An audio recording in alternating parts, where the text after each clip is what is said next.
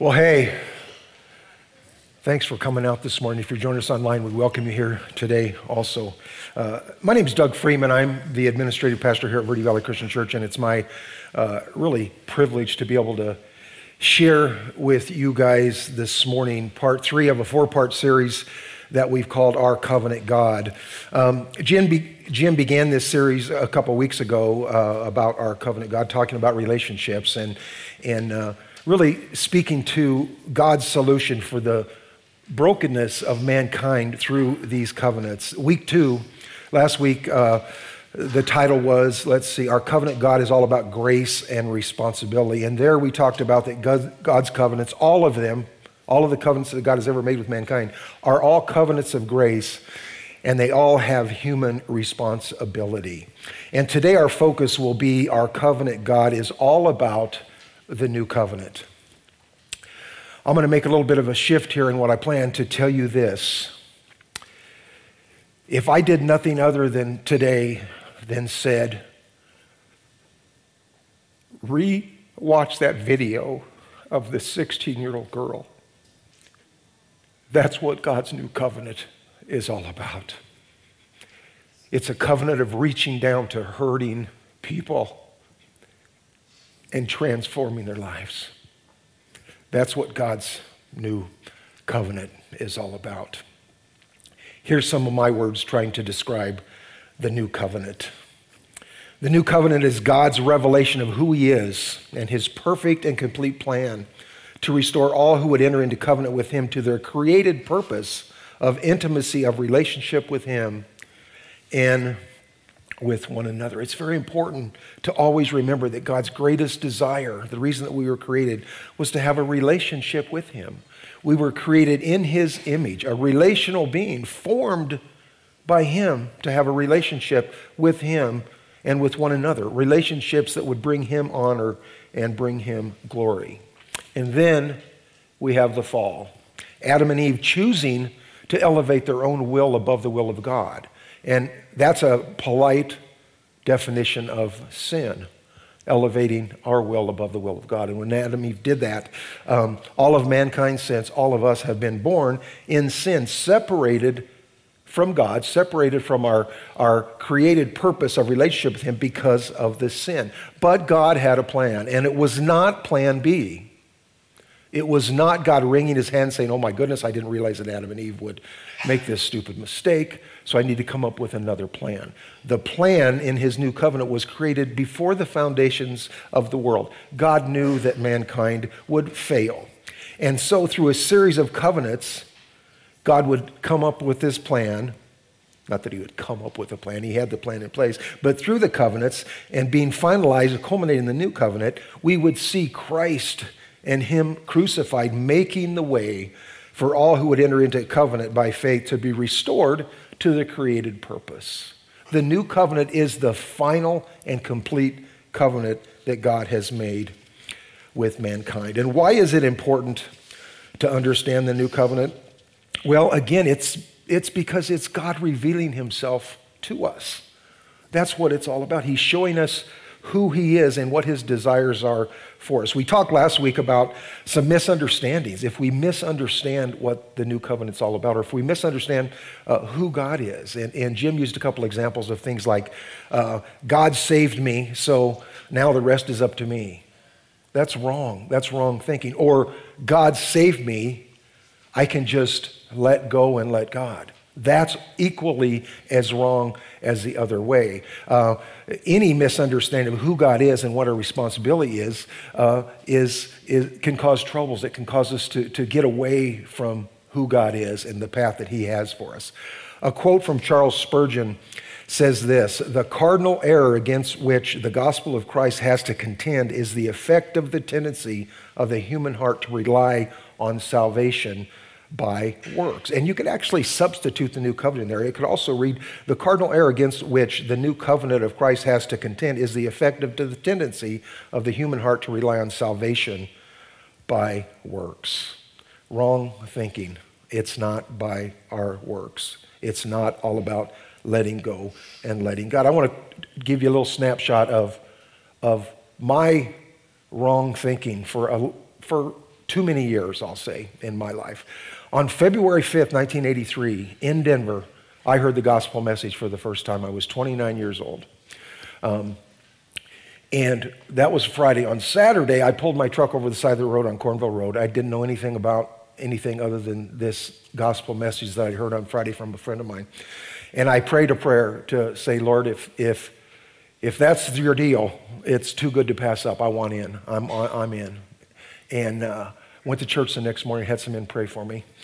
That night, went to small group. Advertisement for small group, great thing to do.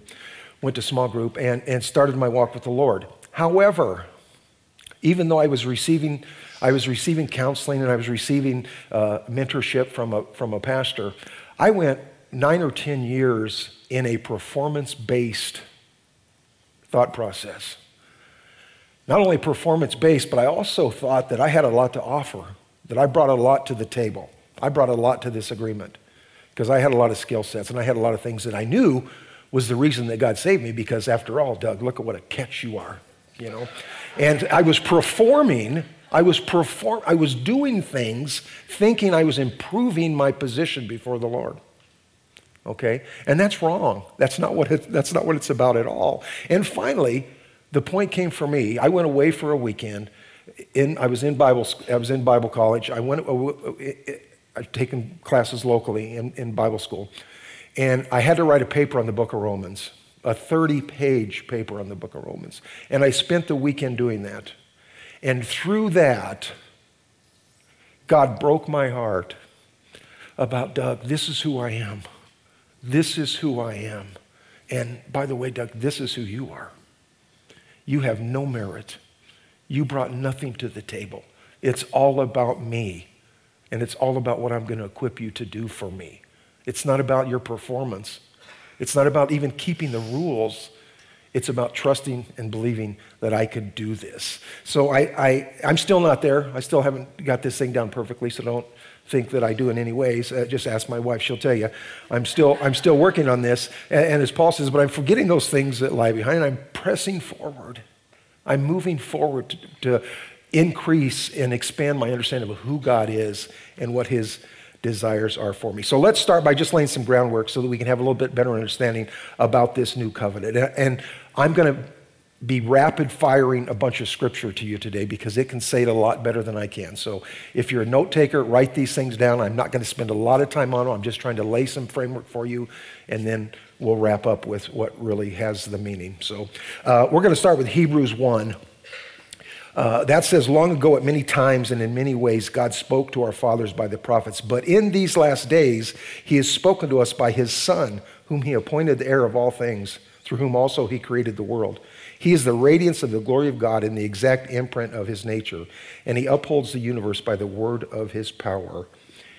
Jesus, and th- if you do not have this correct in your thinking or your theology, you're going to be off base. Jesus is the complete and perfect revelation of who God is. He is God, and He's the perfect representation of every attribute of God, Jesus represents that. And so we see God planning before the foundation of the world. He called it a mystery. It's called a mystery in the New Testament. And this mystery was revealed through Christ Jesus, who is the new covenant. His life, his death, his resurrection describes the new covenant, what he's done for us. I have a picture uh, up in my office and uh, is that up on the screen now? That picture, you're, you're not going to be able to you're not going to be able to read any of that stuff on the picture, but it's it's a it's a cool picture of of a chart of of the course of time from eternity to eternity. Which think about that's impossible. But anyway, that's what the picture represents, and and um, in in that picture you can see that kind of those, those bright rays coming down kind of toward a little bit to the right of the center there. That's, the, that's where we're at right now. we're in the last day, what's called the last days. And, and it's also, according to this picture, uh, that's the fourth dispensation. And it's called the dispensation of grace. God giving us his grace. We're in that period of grace. And regardless of what your thinking is, even like on this, this time frame that you can't read, uh, what your thinking is of when things are going to happen in end times, nobody can argue with this. We're one day closer to our final days than we were yesterday. That's a hard fact. You're one day closer. I'm one day closer to the day that I'll step out of this world than I was yesterday. Okay? So if we all agree with that, and if we all agree with that, then uh, we'll also understand that this new covenant stuff, who God is, who Jesus is, is very, very, very important stuff. In fact, that your thinking on that will determine your eternal destiny. That's the only reason I show this picture, not to, not to say when things are going to happen in, in, the, in God's time frame, but, but we're in those last days. It could happen tomorrow. Okay, Christ could return for his church tomorrow. So we need to have correct understanding of what this is all about. So previously in this study, we've looked at we've looked at some Old Testament prophecy on the new on the new covenant, and and we read Jeremiah 31. I'm going to read that to you again just to kind of set the stage. Uh, this is Jeremiah 31. Behold, the days are coming, declares the Lord, when I will make a new covenant with the house of Israel and the house of Judah. Not like the covenant that I made with their fathers on the day when I took them by the hand to bring them out of the land of Egypt, my covenant that they broke though I was their husband, declares the Lord. For this is the covenant that I will make with the house of Israel after those days, declares the Lord. I will put my law within them, I will write it on their hearts, and I will be their God, and they shall be my people. And no longer shall each one teach his neighbor and each his brother, saying, Know the Lord, for they shall all know me. From the least of them to the greatest, declares the Lord, for I will forgive their iniquity and will remember their sin no more. This prophecy was written some 2,600 years ago and was fulfilled this prophecy was fulfilled in the life and the death and the resurrection of Jesus. Again, God's complete revelation of himself to us.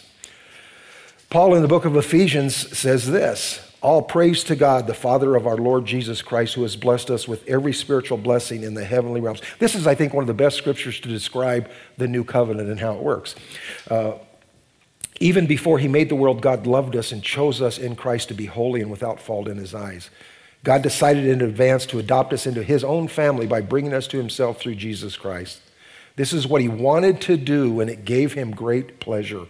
So we praise God for the glorious grace he has poured out on us who belong to his dear Son.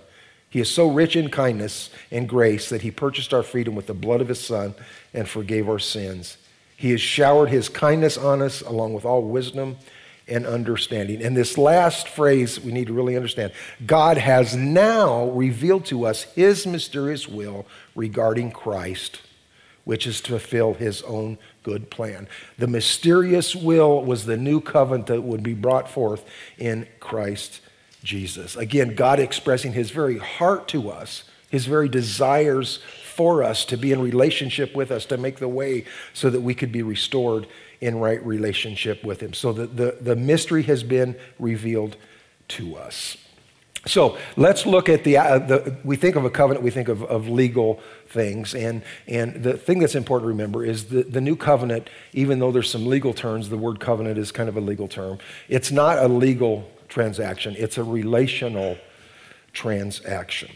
And so we see the parties there's only two parties in this God and us, okay? So let's talk about God first. He's the testator of the new covenant. And that testator, I always thought was just a, a, a a legal phrase that, that lawyers use when they're talking about covenants and contracts and stuff, but it's really, we see that language in the King James Version in, in Hebrews chapter 9, where it talks about God being the, the testator, or Jesus being the testator of the covenant. So he is the covenant maker. God is the one that made the covenant. And the covenant was ratified on the, cry, on the cross. When Christ died, the covenant was ratified. Again, it sounds like a bunch of legal terms, and so uh, I have a quick joke for you. I usually always tell jokes. And, and I, I changed this joke because the first joke I had, I thought, well, maybe that's offensive. And then I thought, well, everything I say is kind of be offensive. Can could be, could be took as offense. So, so I, I softened this up. I didn't tell the one, I'm not gonna tell the one that's really funny. I'm gonna tell the other one, okay? What's the difference between a good lawyer and a bad lawyer?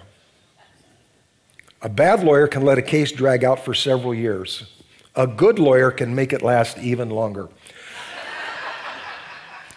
so those are my lawyers. Maybe I'll tell the second, the second, or the, the other joke at second service because it's not recorded and online, so there will be no paper trail on that. So, um, so let's talk a little bit about God, who is the testator of the new covenant. It tells us in Deuteronomy 9, Know therefore that the Lord your God is God, the faithful God who keeps covenant and steadfast love with those who love him and keep his commandments to a thousand generations. And then in Isaiah 54:10, for the mountains may depart and the hills be removed, but my steadfast love shall not depart from you, and my covenant of peace shall not be removed, says the Lord who has compassion on you.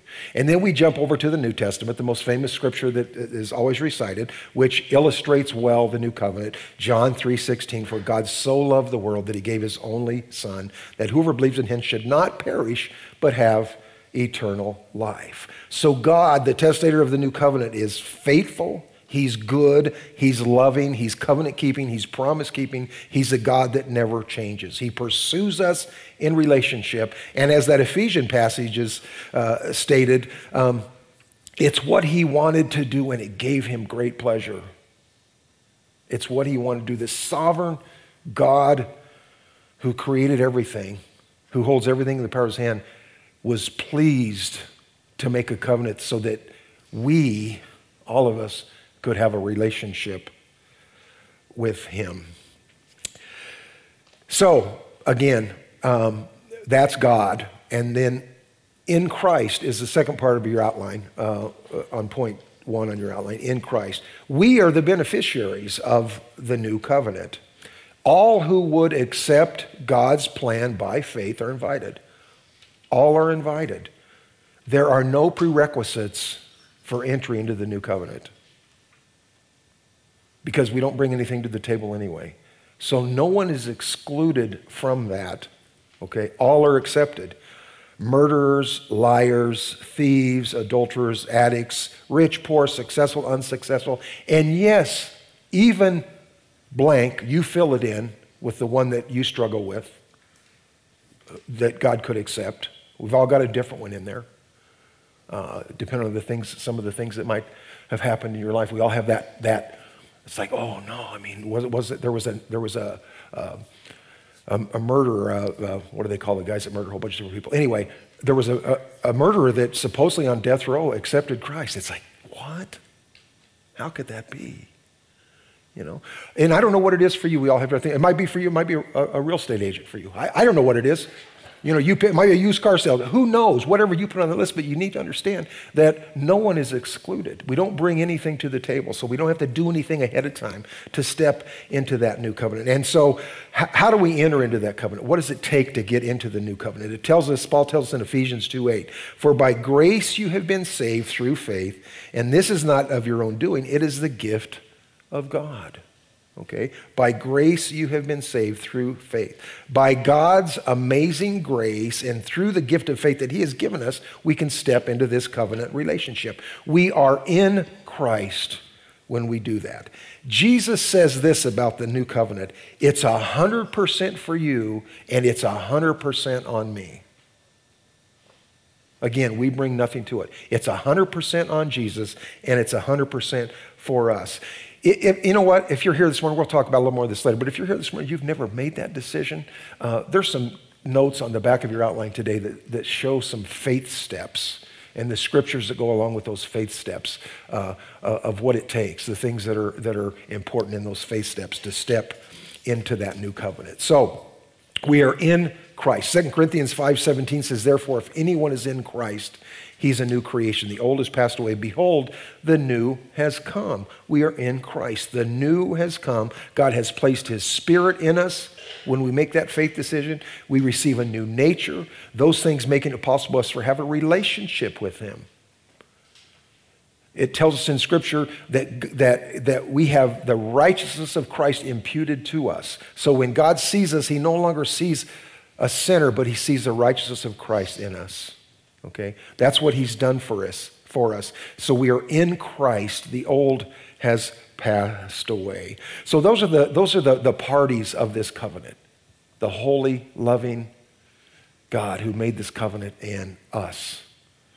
Uh, kind of a big gap between those two. Unworthy sinners only saved by grace. So let's look at the promises, the promises that we have. Some of the promises, it would take us weeks to talk about all the promises that we have in the new covenant. But, and, and Peter tells us that this covenant comes with his precious and very great promises. Uh, someone once counted, I didn't, but someone once counted and came up with 7,487 promises um, in Scripture. It would take us till next Sunday to talk about all of those. But uh, here's one thing that I will tell you that's very important about God's promises spend some time with Him in His Word, getting to know Him and His promises for us.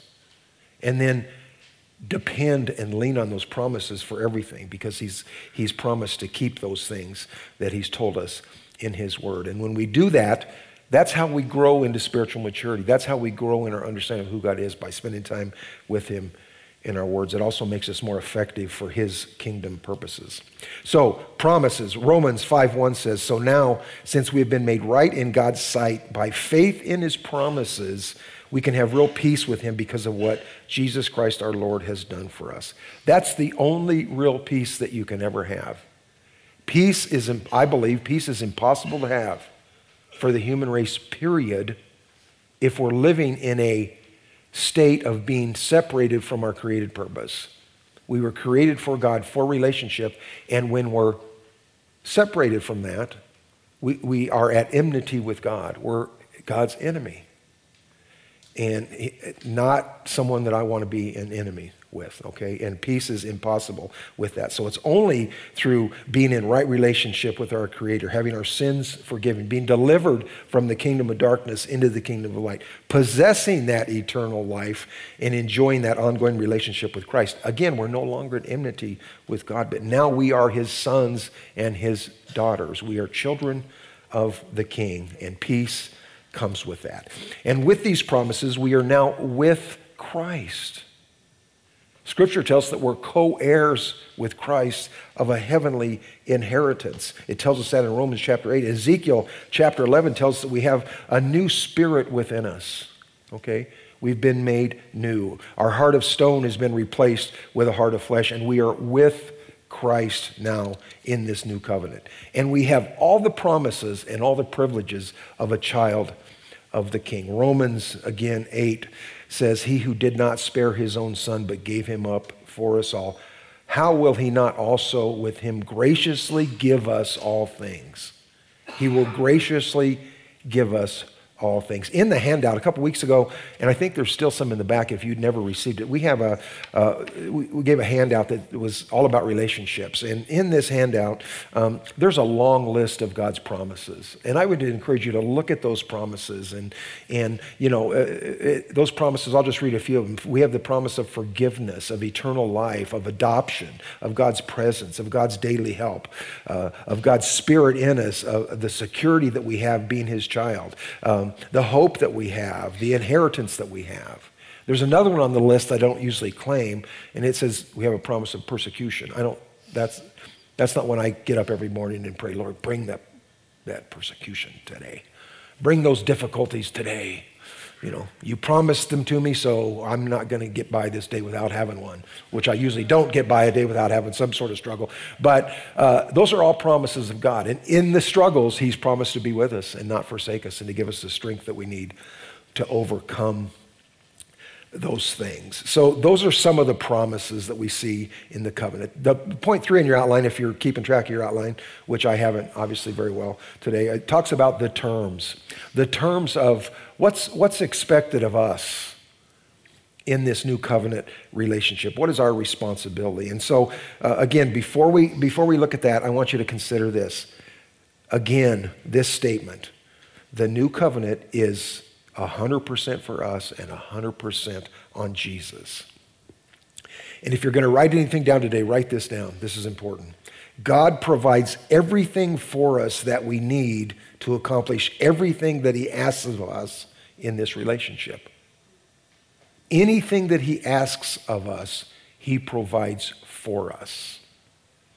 It's not about our strength. It's not about our abilities. It's not about our skill set. He provides everything that we need to, to uh, do everything that He asks of us in this relationship. If I don't know if any of you have watched the series Chosen, it's a great series to watch, and and uh, the the guy that the the character that they have portraying Peter is exactly what I always pictured Peter being like, uh, hard charging, you know, performance minded, uh, self dependent. You know, that was that was this guy, and that's what I always pictured Peter being. And and Peter he learned some lessons in his life, and he penned these words late in his life about that, okay? In 2 Peter, he says, His divine power, his divine power, has granted to us all things that pertain to life and godliness through the knowledge of him who called us to his own glory and excellence, by which he has granted to us his precious and very great promises, so that through them you may become partakers of the divine nature, having escaped from the corruption that is in the world because of sinful desires. Now, I don't know what Bible translation you read, but I'm pretty sure that all things translates all things in every different translation. So he's given us all things. That means he's fully equipped us. He's given us everything that we need to accomplish everything that he asks of us in this relationship. Fully equipped to fulfill our responsibilities in the new covenant. Romans 8:29 says this, "For this whom he foreknew he also predestined to be conformed to the image of his son in order that he might be the firstborn among many brethren. In this new covenant, we are called to be like Christ. We are called to be like Christ, okay? To be con- he predestined us to be conformed to the image of his son. I believe that the pursuit of Christ likeness is the highest responsibility that we have in our covenant relationship with Christ. The single highest responsibility that we have. Everything that we do in word, in attitude, or action that holds any eternal value springs forth from this pursuit, the pursuit of Christ likeness. We have his spirit in us. It tells us in Scripture we have the mind of Christ. It tells us that we, again, that he's provided all things that pertain to life and godliness. So that is the highest calling that we have is to pursue him. Some Bible scholars call it pursuing holiness, but it's the desire to be like Christ to act like he acts, to see people like he sees people, to treat people like he treats people, to treat people like he treated me and you. Okay? That's the highest call that we have. On that night in the upper room there, uh, when Christ w- met with his disciples, and on that night that he would change the Passover meal uh, to the new covenant ceremony, which we celebrate, we celebrated this morning in communion, he also at that time issued a new commandment. And it tells us in John 13 the new commandment. He said, A new commandment I give to you, that you love one another just as I have loved you you also are to love one another. By this, all people will know that you are my disciples if you have love for one another. Jesus calling his disciples, Jesus calling us to a higher standard of love, taking the two commandments of loving God and loving your neighbor and elevating it even higher to loving like he loves, laying down his life for others. And that's only possible, that love is only possible when we are in Christ when we are with Christ and we are like Christ. It's the only way that that love is possible. And it's only possible through his resurrection power working in and through us. And then the, the next step is, and because we are like Christ and because he has fully equipped us, we are compelled by the love of Christ to fulfill the Great Commission. This is another, this is another term that we're called to. In 2 Corinthians verse, uh, chapter 5, it says, All this is from God who through Christ reconciled us to himself and gave us the ministry of reconciliation. That is, in Christ, God was reconciling the world to himself, not counting their trespasses against them, and entrusting to us the message of reconciliation. Therefore, we are ambassadors for Christ, God making his appeal through us. He has entrusted, it tells us in that scripture, he has entrusted to us the message of reconciliation. God, in his sovereign plan, which this is way over my understanding of how he would, at least for me, how he would trust me with this message of reconciliation. But in his plan, he, is, he uses his people to carry his message of hope and of reconciliation to a lost and hurting world, sharing his story through our story to bring others to the kingdom. So we see our responsibilities. The terms for us in this new covenant are pursuing Christ's likeness. And from that pursuit, we've been enabled to love as Christ loves, to see others again through his eyes, to have the mind of Christ, and to see lost, hurting people who need to be in relationship with Christ. They need to have those promises that only he can provide through the new covenant. Again, it's important to remember that we bring nothing to the table. It's 100% on Christ and it's 100% for us. When we do pursue Christ likeness and when we do love like Christ loves and when we do carry forth the ministry of reconciliation to a lost and hurting world, we're not, when doing those things, we're not improving our position before Him. Okay? Don't misunderstand that. This isn't performance based. Okay? Yes, we're pleasing Him. Yes, we're paying a debt of love towards Him, but we're not gaining favor. Okay? That's not what this is about. It's about wanting to please Him and wanting to love Him and demonstrating those things by doing that. So, what those things are, when we fulfill those terms of pursuing Christ likeness, when we take His message of reconciliation to the world, again, we're not, we're not gaining merit before Him, but what those things do, those things validate that you're in the new covenant relationship. That's the validation. That's the, not that He does this, that's the Yep, check mark. Doug's doing those things. It's pleasing Him. That's what those things are all about. So, again, we do those things from a debt of love. So, to review the parties in this covenant first, we have the sovereign, almighty God who's holy and faithful, and He's unchanging. And then we have us, unworthy sinners, saved by His amazing grace. The promises again. We have the promise of eternal life. We have the promise of his, his presence. He'll never leave us or forsake us. He's put his spirit in us. We have his peace that only comes from being in right relationship with him. We have a heavenly inheritance. We have abundant life in this world. Abundant life is not just for the next world, it's for this world. It's for today. He wants you to have abundant life today. That doesn't mean that he's going to give you a brand new pickup truck and a, and, a, and a shiny new house. That's not what it means. But he wants you to have the abundant life today, okay? And so, and on and on and on and on those promises go. It's quite an amazing deal. It takes me way back to February 5th, 1983, when I heard that gospel message. I mean, I was just overwhelmed with what a deal that would be. What a great deal.